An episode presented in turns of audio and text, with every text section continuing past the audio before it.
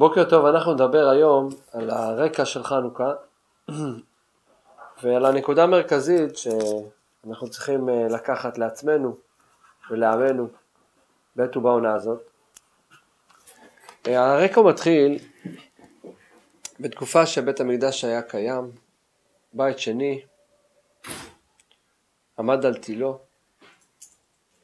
שמעון הצדיק היה משיירי הכנסת הגדולה, הוא עדיין היה כהן גדול, הוא זכה להיות כהן גדול תקופה של 40 שנה. במקום אחר, קצת רחוק מארץ ישראל, ביוון, יש אחד אה, מגדולי הפילוסופים, אריסטו, שהוא למעשה היה אחד מגדולי החכמים, כל אה, השקפת החיים שהייתה לאריסטו, זה להגביר את אה, מעלת החוכמה האנושית. והוא דגל בדבר מסוים, על שלושה דברים העולם עומד, על הטבע, על הטבע ועל הטבע. כלומר, אריסטו הבין שככל שאדם יהיה חכם יותר, הוא יכול לשלוט בטבע, ועצם השליטה בטבע זה ייתן לו את האפשרות של עליונות האדם על כל בעלי החיים ועל כל המציאות, וממילא גם אפשר ליהנות מהעולם הזה. הוא דגל בזה שאכול ושתו, כי מחר נמות. מצד שני הוא גם דגל מאוד מאוד בעניין השכלי, בעניין האנושי, שאדם הוא, אדם הוא משכיל, אדם הוא חכם, ואי שם ביוון, הוא, הייתה עיר כזאת שנקראת ספרטה, שכל המקצועות הספורט המיוחדים, זה התחיל שם, וכל ילד נכה וכל אדם בעל מוגבלות, פשוט היו זורקים אותו פנימה לתוך uh, הנהר הזה בספרטה, כיוון שהוא לא יכול ליהנות מהחיים, הוא מסכן, הוא גלמוד, אז עדיף שימות. והגישה שלו הייתה למעשה שהקדוש ברוך הוא ברא את העולם, אבל הוא עזב את הארץ באוטומציה מלאה. השמש זורחת במזרח, שוקעת במערב, יש uh, גשם, שמש זורחת, uh, ילדים באים לעולם, הכל uh, כבר משהו שהוא טבעי. אבל הפוך על הפוך.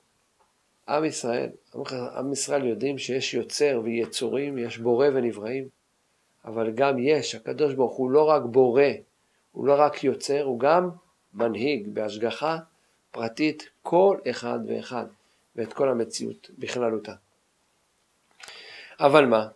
כל הרעיונות הגדולים כביכול של אה, תרבות יוון וכל האליליות שהייתה, לא הייתה מופצת לרבים באופן, באופן חזק ומשמעותי.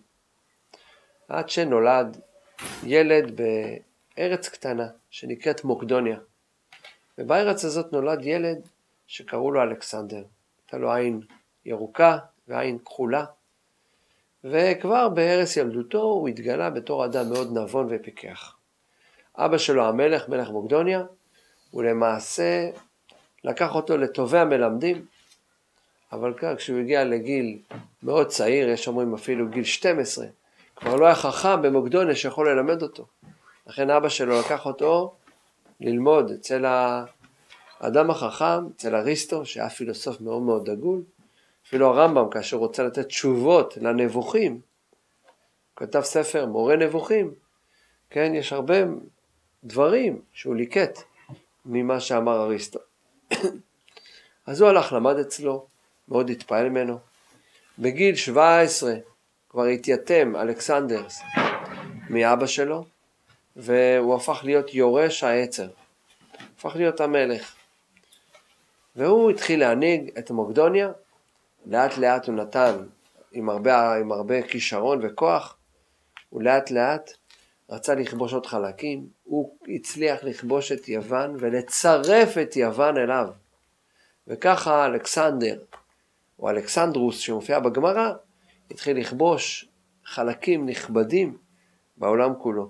ממש כבש כל כך הרבה הרבה מקומות, והוא, היה לו גישה, תזה, שהוא רוצה להפיץ את uh, כל העניין של האליליות, כל העניין של התרבות היוונית ההלניסטית, כל העניין של התרבות של אריסטו.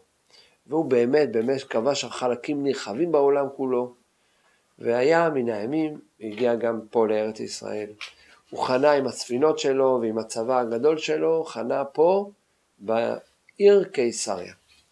וכאשר הוא חנה בעיר קיסריה, היו פה קבוצה של אנשים שנקראים השומרונים. הם היו כותיים שבאו מקוטה, והם למעשה כאשר הם הגיעו לארץ, אריות היו טורפים אותם. אז אמרו להם חכמי ישראל, אתם רוצים שלא אתם תטרפו על ידי אריות? תתגיירו, תהיו יהודים, ממילא האריות כבר לא יפגעו בכם. והם הפכים להיות גרי אריות. מה זה אומר גרי אריות? זה אומר שהגרות לא הייתה גרות צדק. כאדם שמתגייר, רואים קודם כל אם הוא רוצה להתגייר, אם הוא רוצה להתגייר, או אם יש לו אינטרס. שמא נתת עיניך בבת ישראל, שמא נתת עינייך בבן ישראל. שואלים אותו, אומרים לו, תשמע, ישראל דחויים, דבויים, סחופים, ואומרים לו מצוות עשה, מלמדים אותו מצוות לא תעשה, מלמדים אותו גם את העונשים, ואם הוא אומר רוצה אני, כמובן בית הדין, לוקחים אותו, מקבל לעצמו את היהדות, מטבילים אותו, שוב פעם מקבל לעצמו, והוא הופך להיות גר צדק. אבל פה זה כמו גרי כדורסל, או גרי כדורגל, שזה אומר שהם לא מתגיירים באמת בשביל להתגייר, אלא בשביל לקבל אזרחות וכיוצא. אז ככה הם היו הכותיים האלה, שומרונים. עד היום יש קהילה כזאת, השומרונים נמצאים בהר ברכה, כן, בהר גריזים. יש הר שנקרא הר גריזים, זה ליד uh, היישוב, הר ברכה, ממש סמוך אליו, ושם הם גרים. יש גם uh, קהילה גדולה שלהם בחולון ועוד בכמה מקומות. הם גם היו דוגלים בשיטת ה... אה, מה שנקרא, הם היו קראים, האמינו רק בתורה שב, שבכתב ולא בתורה שבעל פה. הכותים האלה הולכים לאלכסנדרה, אלכסנדר מוקדון, שבא ממוקדוניה, ואומרים לו, תשמע, יהודים בוגדים בך. יש שמה בירושלים, שמה יש כהנים ופרחי כהונה שמתפללים על מפלתך. אלכסנדר מיד מיד הוא היה מנצח את כל המלחמות. למה? הוא היה הולך בראש. והם היו אומרים, כל הצבא שלו, מלכנו בראשנו, מי יכול עלינו? תחשוב איזה גאוות יחידה, כאשר המח"ט מוביל את הצוות לתוך שדה הקרב, זה גאווה גדולה, אז כולם רוצים להיות בחוד החנית. ככה יצא אלכסנדרה, אלכסנדר מוקדון, תמיד היה הולך בראש, ומיד כשהוא עולה על הסוס, כולם עולים על הסוס, הוא לא צריך לתת פקודות. כשהוא מתקדם קדימה, כולם מתקדמים איתו קדימה, וככה הם מנצחים את כל המלחמות. עלה אלכסנדר מוקדן על הסוס, והוא הולך לטפל ביהודים שנמצאים בירושלים. הגמרא מספרת שאלו יצאו מכאן, מקיסריה, ושמעון הצדיק לקח פרחי כהונה והם יצאו מירושלים. איפה הם נפגשו? באמצע הדרך. איפה זה אמצע הדרך? מבצר אנטיפטרוס שליד ראש העין. עד היום את המבצר הזה, שם הם נפגשו, אבל המפגש היה מפגש מיוחד, מפגש של ממלכות. עם ישראל מול יוון והתרבות של יוון. ואז רואים דבר, משהו לא מציאותי. רואים שאלכסנדר עוצר את סוסו, האביר, כולם ביחד עוצרים את הסוסים, ענן של אבק עולה ומתעמר השמיימה, והנה אלכסנדר הגדול יורד מעל גבי הסוס ומשתחווה וקורע ברך, קורע אפיים, תיקון על יעקב עם עשיו, קורע לפני שמעון הצדיק. ניגש אליו ומכבד אותו, נותן לו כבוד אדיר של ממש ממש של מלכים. כמובן כולם גם עושים את מה שהמלך עושה, ואז שואלים אותו השרים, המפקדים הבכירים, המון העם שהיו קרוב אליו, היוונים שואלים אותו, תגיד, למה אתה משתחווה לזקן, היהודי הזה? ואז הוא אומר, כל פעם שאני הולך ופותח את הקרב, אני תמיד רואה דמות דיוקנו של זקן, זה נגלה לי בחלום, ובזכותו אני מנצח. עכשיו תראו, המפגש הזה, המפגש הזה הוא גם היה מפגש שעשה תיקון. שמעון הצדיק היה משיירי הכנסת הגדולה. הוא היה אומר, הוא היה, לכן הוא יכל להגיד. הוא היה, למה כתוב הוא היה אומר? הוא היה, לכן הוא יכל להגיד. הוא היה אומר, על שלושה דברים העולם עומד, על התורה ועל העבודה ועל גמילות חסדים. זה בדיוק הפוך מהגישה האריסטוניאנית של אריסטו. הוא למעשה אומר על שלושה דברים העולם עומד על הטבע, על הטבע, על הטבע. אם אני אהיה חכם, אני אוכל לשלוט בטבע, אני אוכל ליהנות מהטבע. אכול ושתו כי מחר נמות. כל מטרת האדם לפי אריסטו, תאוות ומידות רעות. אבל לפי היהדות, מה מחזיק את העולם באמת? באמת אבל. מה מחזיק את העולם? שלושה דברים. לימוד התורה, המוסריות שיש בתורה, הערכים שיש בתורה, הקדושה שיש בתורה, המצוות המיוחדות שיש בתורה, התורה שמדברת על כל המציאות. יש לתורה מה להגיד על הכל, יש מה לתורה להגיד על זוגיות, יש מה לתורה להגיד על... אדם נכנס לנוחיות, איך הוא צריך לנהוג עם יד שמאל ולא יד ימין, והוא צריך ליטול ידיים, וצריך לברך השריע צר, וצריך שלא יפנה לכיוון מזרח, כיוון שהשכינה במזרח או במערב.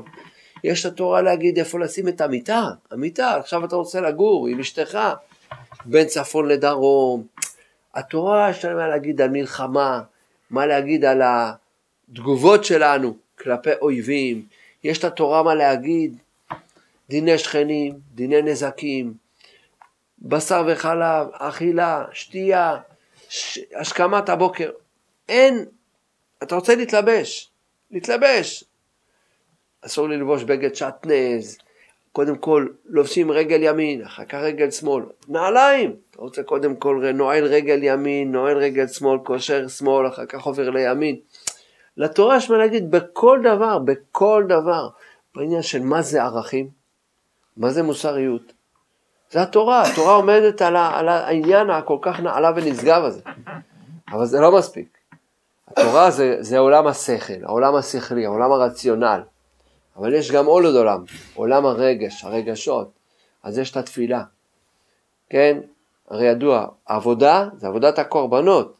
עבודת הקורבנות זה איזו עבודה שבלב, זו תפילה. ולומדים את זה מהעניין שלו נשלמה פרים שפתנו. שהפה שלנו זה מעין קורבן שאנחנו מקריבים להקדוש ברוך הוא בזמן שבית המקדש לא קיים, וכמובן, כמובן, גמילות חסדים, שזה הביטוי המעשי לעשות טוב למציאות, לעשות טוב ליקום, לעשות טוב כמובן לכל העולם כולו. גמילות חסדים כמו מי שייסד את העניין הזה בצורה הכי הכי הכי ממסדית והכי עוצמתית, זה היה אברהם אבינו, אב המון גויים, את הנפש אשר עשו בחרן, הוא יושב פתח האוהל כחום היום, שזה הביטוי הכי הכי מרכזי של גמילות חסדים, וימהר אברהם, ויאמר מעריש לא שים קמח סולת לושי ועשי עוגות ואלה בקרת אברהם. אז שלושת הדברים האלה, הם מקיימים את העולם. אלכסנדר מוקדון הגדול, משתחווה אפיים, מול שמעון הצדיק שהיה משיירי הכנסת הגדולה, שהוא בא להגיד שכל התאיה, החוכמת יוון, תרבות יוון, הכל נפל, נפל כלפי עם ישראל. וזה מה שהוביל בסופו של דבר למה שאנחנו מכירים, שלאחר מכן, לאחר ששמעון הצדיק נפטר לבית עולמו, כן, אז התחילו היוונים, אנטיוכוס בן אפימנס או אפיפנס הרביעי, הגיע פה לאזור סוריה וארץ ישראל, ולאט לאט הוא התחיל להפיץ את התרבות היוונית שתדעו לכם, המון המון המון מעם ישראל לא עמדו בזה.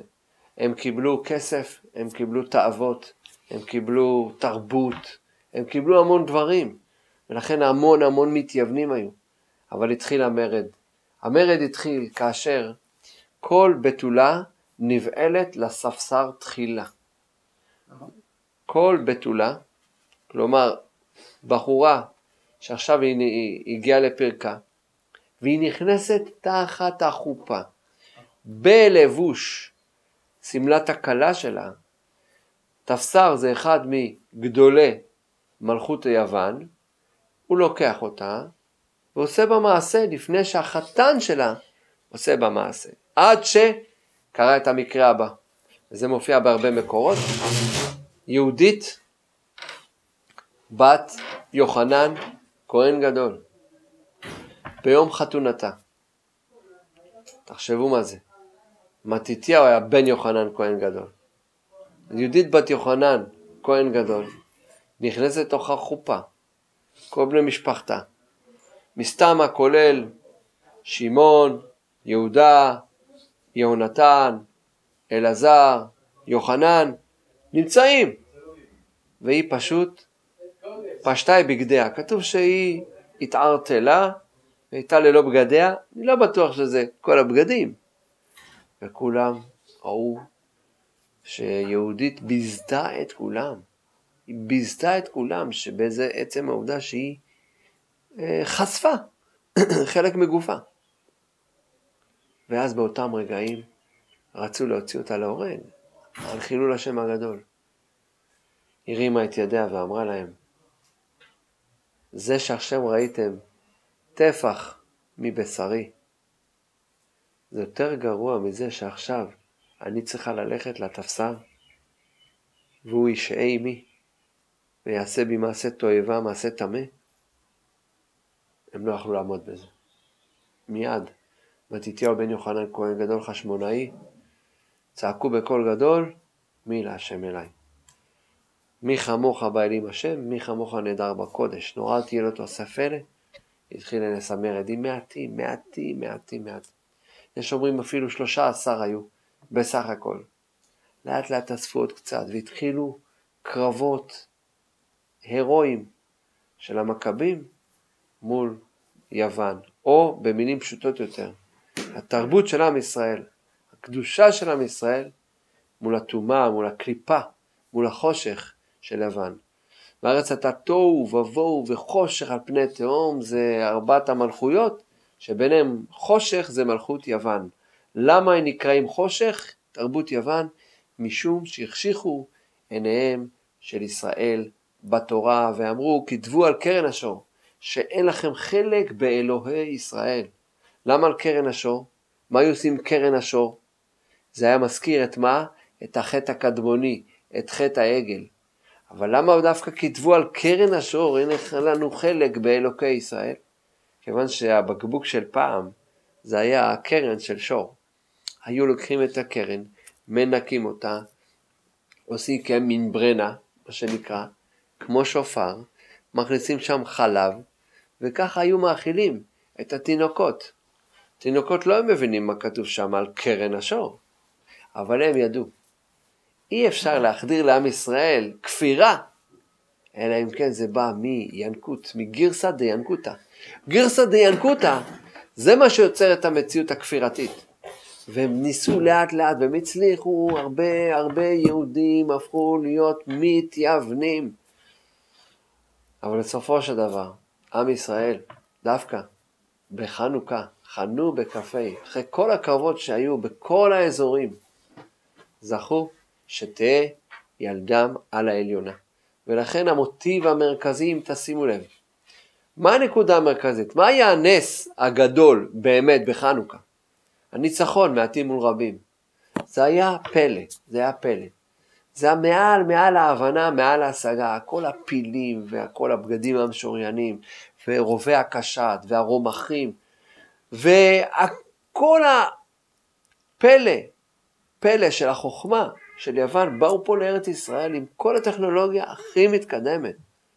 ובכל זאת, אתה ברחם רבים, מסרת גיבורים ביד חלשים, רבים ביד מעטים. זדים בעד עוסקי תורתך. לך עשית שם גדול וקדוש בעולמך. זה היה הנקודה המרכזית, אבל תשימו לב שהנקודה המרכזית בחנוכה, המוטיב המרכזי זה דווקא נס פח השמן. דווקא הדלקת מנורת החנוכה.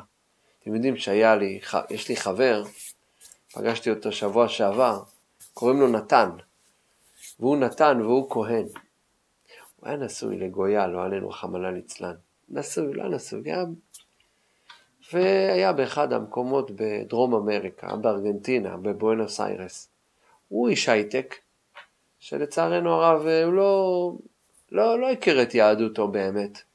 הוא לא גדל בבית של מסורת, מורשת ישראל. אז הוא חשב שזה טבעי להתאהב ולהתחתן. כביכול חתונה, חתונה עם גויים הרי. והוא באמת אה, היה שם תקופה מאוד ארוכה ועבד שם ושגשג והצליח. אבל יום אחד הכל התהפך. יום אחד הוא הולך, זה היה בנר שמיני של חנוכה. ובנר שמיני של חנוכה יש גם אה, בדרך כלל מה? את הזה שלהם, שלהם, של הנוצרים. הקריסמס הזה? בדיוק. יש את זה של הנוצרים שלהם. ו... והוא מסתובב, והוא פתאום מחפש, מרגיש בלב שהוא מחפש משמעות לחיים. והוא שואל את עצמו מי אני, מה אני, איפה אני, למה אני כאן. והוא רואה הכל משמש וערבוביה. הוא רואה כל כך הרבה עצי אשוח, הוא מרגיש שהוא לא שייך. ואז הוא מבקש מהקדוש ברוך הוא, ריבונו של עולם, תן לי סימן. תן לי סימן קטן, תן לי סימן. הוא לא, הוא לא דתי, הוא אף פעם לא התפלל. הוא מרים את הראש, הוא מספר, אתם לא מאמינים.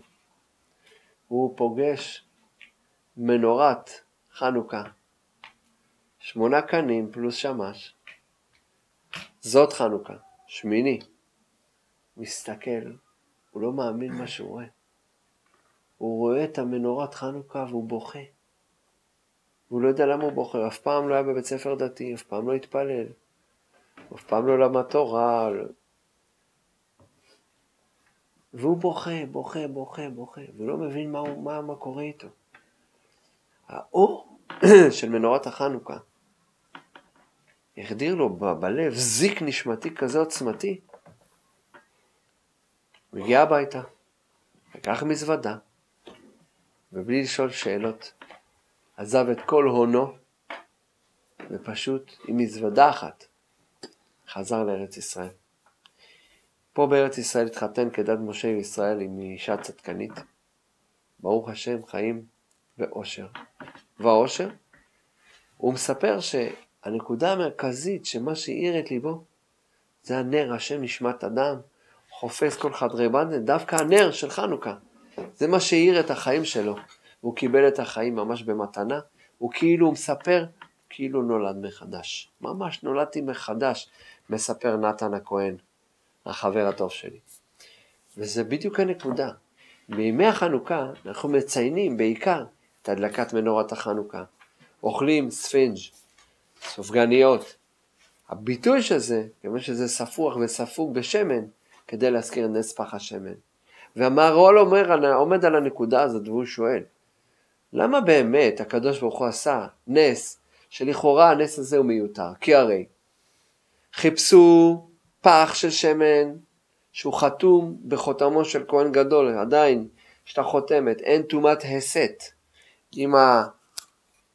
אם גוי נוגע בשמן והוא מסית את השמן, שזה מתגלגל, זה כבר אוסר את השמן מלשים אותו בבית המקדש. אבל באותם ימים, כאשר היוונים טימאו את ההיכל, טימאו את ההיכל, אז טומאה הותרה בציבור, טומאה דחויה בציבור. היה אפשר להדליק בשמן שהוא לא טהור. בסופו של דבר גם הקנים שעשו, או ממתכת, או מעץ, זה אלתור של מנורה. גם זה לכאורה, לא יודע אם זה עבר את העניין של דיני טומאה וטהרה, כי הרי לא המתינו אפילו שבעה ימים, לא היססו לרגע, ורצו לקיים את מצוות הדלקת מנורת, אפילו לא, לא חזרו הקרבת הקורבנות, לא חזרה עבודה אפילו לכהנים. אומר המהר"ל, אתה יודע למה היה נס פח השמן ולמה עם ישראל התעקשו למצוא פח של שמן? שהוא עדיין חתום בחותמו של כהן גדול? כי השמן, השמן זה אותיות נשמה. השמן זה אותיות משנה.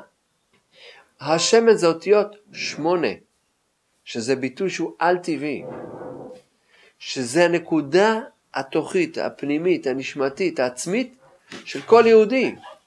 הנשמה שבתוך כל אחד בישראל זה משהו שהוא לעולם לעולם נשאר בטהרתו. אם תיקח יהלום, זרוק אותו לחול, מה יקרה? הוא יהיה מלוכלך. הוא לא יהיה מאיר וזוהר ונוצץ. אבל אם תיקח את היהלום הזה, ושוב פעם תנקה אותו, יהלום הוא נשאר יהלום. ככה עם ישראל. אומר המהר"ל, שהנקודה הזאת של השמן, שעדיין חותם, חותם זה הנשמה. ולמה הקדוש ברוך הוא עשה את הנס הזה? הקדוש ברוך הוא עשה את הנס משום שלא יבואו ויגידו. המלחמה זה היה בגדר הטבע, מלחמת גרילה, עוצמות של קבוצה של מכבים ניצחו את כל האימפריה ההלניסטית היוונית, בא להגיד שכמו שהיה נס למצוא פח אחד של שמן שחתום עדיין בחותמו של כהן גדול, גם ניצחון המלחמה, מעטים מול רבים, זה היה נקודה מרכזית שזכינו לנצח בחנוכה, וזו הסיבה, דרך אגב, שמשחקים בחנוכה בסביבון. ומה כתוב בסביבון? נס גדול היה פה. פה. עכשיו בפורים משחקים ברעשן. עכשיו תשימו לב לאופן המשחק. רעשן, אנחנו מלמטה. אנחנו מלמטה. מרעישים ברעשן. הסביבון, אנחנו סובבים אותו מאיפה? מלמעלה, מלמעלה. בא להגיד שפורים הנס אירע מתוך התערותא דלתתא, מתוך המציאות שלמטה, כל ההשתדלות של מרדכי ואסתר והסריסים ואחשוורוש וכל הסיפור הזה. אסתר זה מלשון הסתרה, לא רואים, שם השם לא מוזכר במגילה אפילו לו פעם אחת. אבל נס החנוכה זה הביטוי של מלחמה רוחנית. הם רצו לאבד את מה? את הזהות שלנו. רצו לאבד את היכולת שלנו להיות דבוקים, קשורים, מחוברים לריבונו של עולם. הם רצו שנלמד תורה, אבל רצו שנוציא את הקדוש ברוך הוא מתוך התורה. רצו שנלמד תורה ללא קיום מצוות, כי הרי מצווה מצוות אותנו, מחבר אותנו, פותל אותנו, קושר אותנו עם הריבונו של עולם. וזה מה שהם ניסו לעשות. לכן הנס, פח השמן, זה מוטיב מרכזי בחנוכה, כי זה הביטוי של הנשמה הקדושה של כל אחד ואחד מאיתנו. והנס של חנוכה, הנס מלמעלה, לכן משחקים בסביבון, אוחזים בסביבון מלמעלה. מלמעלה אנחנו אוחזים בסביבון כדי להגיד, להודות לך על ניסיך, נפלאותיך וטובתך. לכן, לשנה אחרת קבעום ליום טוב. למה לשנה אחרת? שראו שהרי חג יהודי הוא לא נקבע פעם אחת ומתוך זה מקיימים אותו תמיד. להפך, חג יהודי זה כל שנה יש הערה מחודשת של היום המיוחד הזה. וכל שנה יש הערה מיוחדת. לכן שנה אחרת, כן? לשנה אחרת קבעום ליום טוב בהלל והודאה. למה? כיוון שראו שהאור, האור המיוחד הזה, יורד כל פעם מחדש בימי החנוכה. כמו שסיפרתי לכם על נתן, חברי הטוב. ואתם יודעים מה לרוקח כותב דבר נפלא. כמה נרות אנחנו מדליקים בכל ימות החנוכה? בסך הכל אחד ועוד שתיים ועוד שלוש ועוד ארבע, שלושים ושישה נרות, איך אומרים? פעמיים חי. ביחד עם השמש ארבעים וארבע נרות. אבל בואו נדבר בלי השמש. 36 נרות אומר בא הספר הרוקח, מה זה בא לסמל? בא לסמל דבר מאוד מאוד נעלה ונשגב. זכר לאור הגנוז. אתם יודעים שהמילה הכ"ה מהתורה בראשית ברא אלוהים את השמיים ואת הארץ וארץ את התורה כ"ה המילה כ"ה מה זה? ויאמר אלוהים יהי אור. המילה כ"ה מכאן רמז לחנוכה מן התורה. כן גם המסע המסע של uh, בני ישראל מ"ב מסעות, ויחנו בחשמונה, חשמונה זה המסע כ"ה, ה-25. עכשיו תראו דבר יפה, ספר הרוקח כותב שהאור הגנוז היה עד ליום הרביעי. למה? כי ביום הרביעי הקדוש ברוך הוא תלה מאורות. נכון? כתוב את המאור הגדול למשלת היום, את המאור הקטון למשלת הלילה ואת הכוכבים. מתי זה היה? ביום הרביעי. אבל עד אז מאיפה היה אור? אז היה אור שהקדוש ברוך הוא הביא לעולם. האור הזה דלק, ואחרי זה הקדוש ברוך הוא גנז, אחרי שבאו המאורות, גנז את האור הזה איפה? בתורה וגם בעולם, למצוא את האור הזה. צריך להתאמץ כדי למצוא את האור הזה.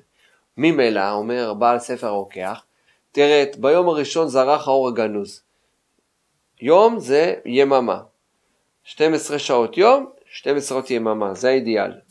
אז תעשה 12 שעות של היום הראשון שדלק וזרח האור הגנוז. היום השני, עוד 12 שעות, זה 24. היום השלישי, עוד 12 שעות, ביחד 36 שעות דלק האור הגנוז. כנגד זה מדליקים 36 נרות חנוכה, כי לשנה אחרת קבעו לימים טובים, כיוון שראו שהאור של חנוכה, של אמירת התודה וההודיה, חוזר כל שנה מחדש. לכן, שתדעו, הגמרא אומרת שלעתיד לבוא כל הקורבנות מתבטלים. כל הקורבנות, לא יהיה יותר קורבן חטאת, קורבן אשם, קורבן מעילה, עולה ויורד על משהו שהוא ספק שעשית, אין יותר. אין, אפילו, אפילו חטא בשוגג, לא יהיה קורבנות. עתידין הקורבנות להתבטל, חוץ מקורבן אחד. איזה קורבן? זבח תודה, יכבדנני. קורבן, תודה, שזה עיקר שעשוע העולם הבא. למה? כי תמיד, לעתיד לבוא, תתבטל הבחירה ברע. אנחנו נבחר רק בטוב, אז ממילא לא יהיה יותר בחירה. יהיה עשה טוב, מתוך זה סור מרע. ולכן בחנוכה יש הערה כל כך גדולה, כל כך עצומה, כן, וגדולה, שאנחנו בעזרת השם נהיה רק בטוב ורק בתודה ובשפע של הודיה. ולכן הרב מרדכי אליהו אומר שמאוד חשוב, מאוד חשוב, מאוד חשוב, שבימים האלה של חנוכה תמצאו ניסים, תדברו על ניסים שקרו לכם, תדברו על ניסים שקרו לעם ישראל. הנה, ואתם יודעים, עכשיו אנחנו, כן, החבר'ה חוזרים משדה הקרב ומספרים ניסים מופלאים, מופלאים, מופלאים. איזה סיפורים מדהימים. אחד הסיפורים ההירואיים ששמעתי במלחמה הזאת, אני חושב שהיה גולני, אצל גולני, שבא המח"ט ואתם יודעים, הכל מצולם, יש כטב"מים מלמעלה, מצלמים הכל. כטב"ם זה כלי, תיל בלתי מאויש. כטב"ם או כטמ"ם. כלי טיס בלתי מאויש, מצלם הכל, רנטגן. זה ממש מטוס ביון לכל דבר ועניין. ופתאום המח"ט, לא יודע, גולני, גבעתי, לא, לא משנה, לא זוכר, רואה שלוש נקודות של אש על המסך. הוא מבין שלושה נמרים התפוצצו, הלכו פייפן, קיבלו טיל סאגר או בזוקה או RPG, פוצץ. והוא עושה חשבון. כל נמר, מעיל רוח לא עבד, כל נמר כמה יש חבר'ה? 12 לוחמים. זה מוביל 12 לוחמים. ועוד 12 ועוד 36 לוחמים. מספר מטורף, הוא מתחיל לבכות. מה מתברר? שאחד הנמרים פרס את הזחל שלו. אז הלוחמים מיד מיד לא היססו לרגע, פתחו את הנמר, יצאו, תפסו מחסה בתוך uh, שדה הקרב. ראו אותם החברים שלהם, גם הם הלכו בעקבותיהם, חשבו שעכשיו צריך ללכת לאזור תקיפה מסוים. ראו החברים, גם הם יצאו. באותם רגע שהם יצאו ותפסו מחסה באחד הבתים הגדולים בעזה, בום, בום, בום, פגיעות ישירות בשלושת הנמרים, ובגלל שהצריח שלהם היה פתוח, אז היה שם כלי חבלה ותחמושת, זה פיצץ את הנמר ברגע, בום! פטריה של אש עלתה לשמיים. ספרו את הסיפורים האלה, זה חנוכה. חנוכה זה ימים של הודיה לקדוש ברוך הוא, כל הניסים והפלאות שעשה, עושה ויעשה, בכל דור ודור, בכל המעשים. שנזכה בעזרת השם לחגוג את החג הזה ולהפיץ את אור השם. פוצו מענתכם חוצה ברחובות פלגי מים, וממילא, ממילא כל האור הזה, האור גנוז, יופץ בעזרת השם לכל העולם כולו, בגאולה שלמה, אמן ואמן.